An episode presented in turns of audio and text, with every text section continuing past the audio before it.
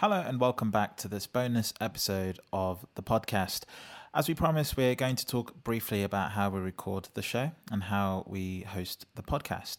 Uh, we decided to split this out because uh, we ended up talking for a little bit longer than we planned. So sit back and enjoy.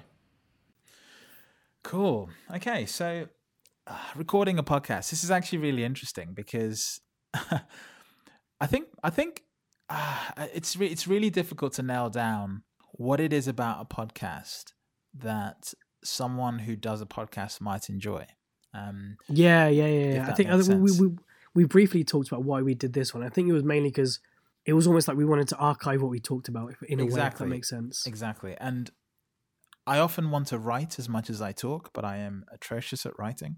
So I can't write to save my life. Um, I really struggle. You can, but you're a perfectionist, right? Exactly. Um, you know, for various reasons, I really struggle with blogs. I, I think they're hard to digest, and so my bit to sort of the data viz community is a podcast. And so, what does it take to have a podcast? I think the key thing is content actually. I think too many people think that it's a really big technical hurdle and you'll understand why it's not in a second. Um, it's really it's really actually straightforward.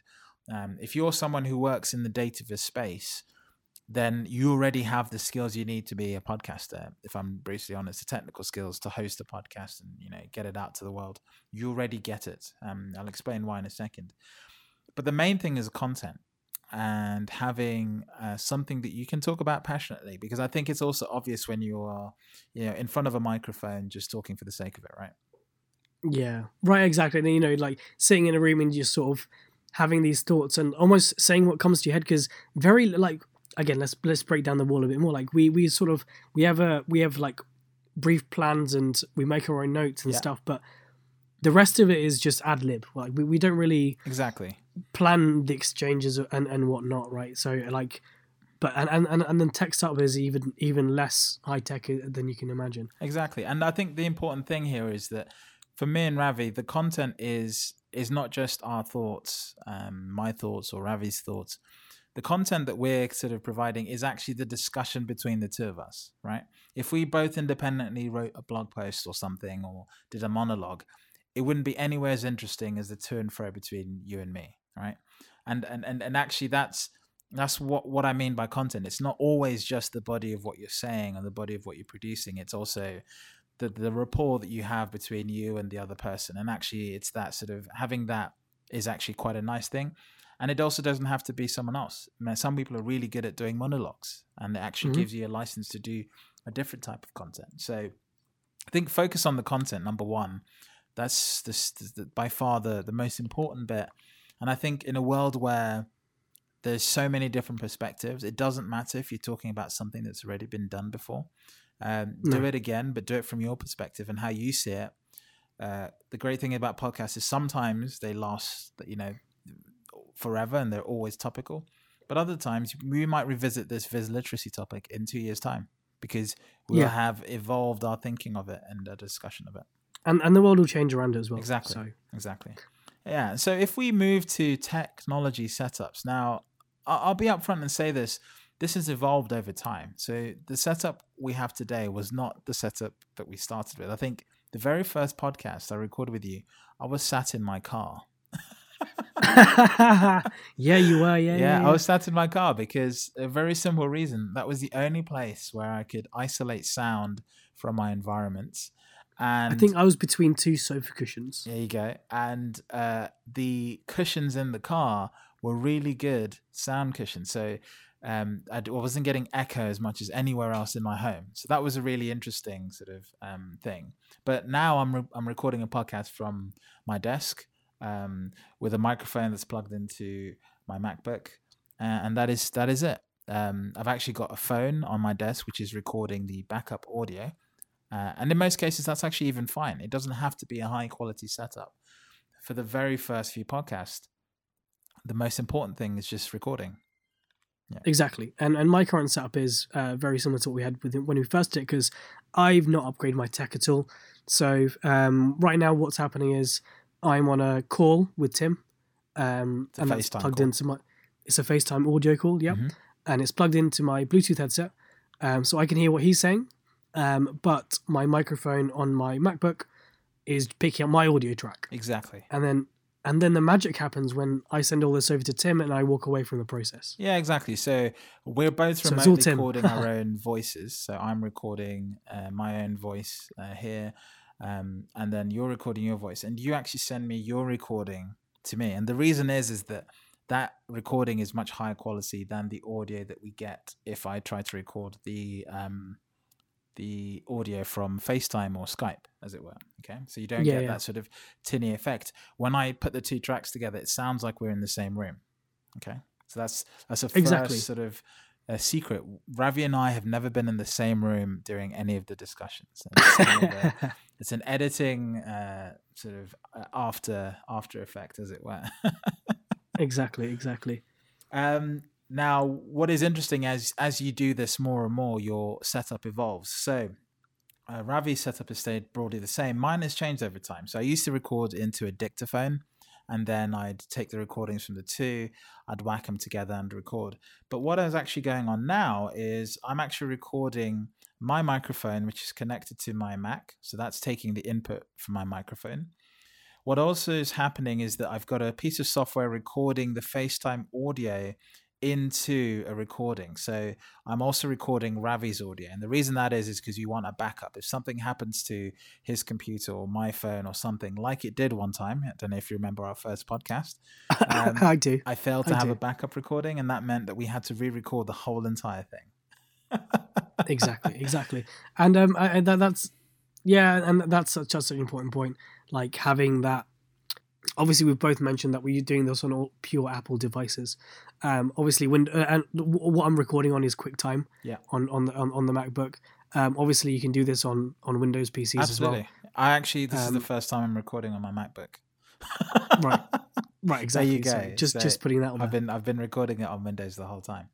Um, and then the other thing is okay, so we get we get four audio tracks, um, two original recordings at source, and then two backups which are done on sort of lower quality devices. Uh, but in, most cases, if if the content is good, people won't care so much about the audio. Now, the magic really happens in post processing. So, uh, I happen to be quite comfortable with um, Adobe um, sort of creative software. So, I actually use a tool called Adobe Audition. But you can use free tools like um, or, uh, Audacity, which is like a free audio sort of MP3 editing tool. There are various other tools that you can have, GarageBand on the Mac if you have a Mac. Um, there's so many free audio editing tools out there that you can use to sort of do what you need to do. And I just recommend you watch a YouTube video on how to edit audio. It's a very, very simple thing to do. Once you understand sort of the three or four principles about how to do it, it's really, really straightforward. The only thing is time. So when it comes to editing, what I actually do when I edit is I I listen to the recording at one and a half times the speed. So the reason is, is if we record a one hour uh, podcast, I don't want to have to spend one hour listening to it whilst I edit it. I'd like to spend 45 minutes if possible. so as an efficiency thing, I listen to it almost faster than normal. Um, and so I'm able to find mistakes and cut and edit. And for the record, a- every single podcast we do has a lot of editing just to make the conversation sound smooth. So the conversation isn't always smooth. In fact, even whilst we've been doing this section, we've re-recorded bits of it so that when we're trying to convey the point across, it comes it comes through. And that's actually Yeah. a really useful thing because it takes pressure off you. It means you don't have to get everything right the first time.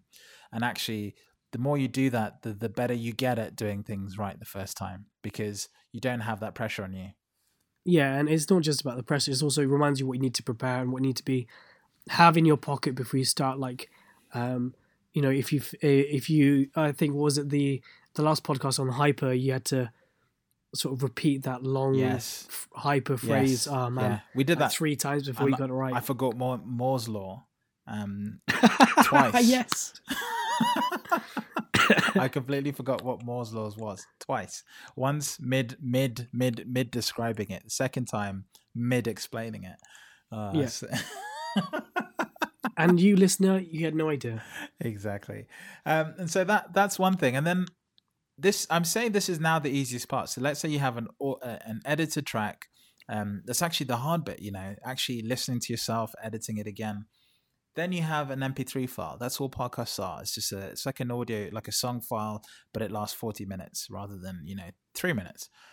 Now, the way podcasts work is uh, there's something called RSS feeds. They simply just tell podcast players where the content is. And in our case, we don't use a podcast hosting service. We used to. Um, I'd actually recommend not doing this when you start out. We used to use a service. It cost ten pounds a month, uh, sometimes maybe twenty pounds a month in in today's money. And what they did is basically allowed you to upload the content, fill out a form, and basically that would create your RSS feed for you. It turns out yeah. the RSS feed is actually very easy to do.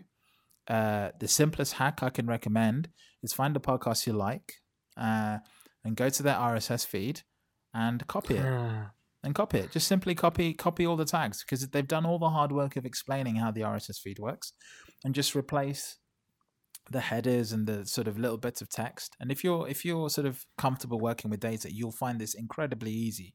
You look at the XML and you'll immediately understand how podcasts are actually formatted. And then the only only challenge is where you put your MP3 file. And in our case, we use uh, Amazon. So we have yep. an Amazon S3 bucket it's actually uh, if if I I, um, I could put like a long link to the S3 bucket. It's just a public uh, bucket, and the reason it's public is because you you guys need to be able to listen to it.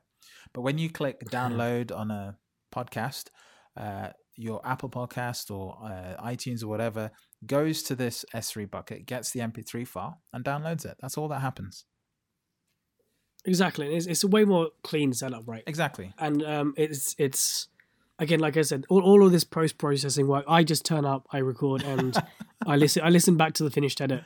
Exactly. Um, and and Tim does all the heavy lifting in between. And and there are even tools now um, that do this for you for free. So there are even apps now that allow you to record podcasts, even group podcasts on device without doing any work, and host it for you for free. It's it's it's the world of podcasting is so so much easier. Um, I just like to have some control, so some of those uh, apps might add adverts on your behalf. Um, I don't like adverts in the middle of our content, so I don't do that. But um, I think if I if I summed up the total cost for the last six months of of hosting a podcast, I think it's come to about twelve pence so far.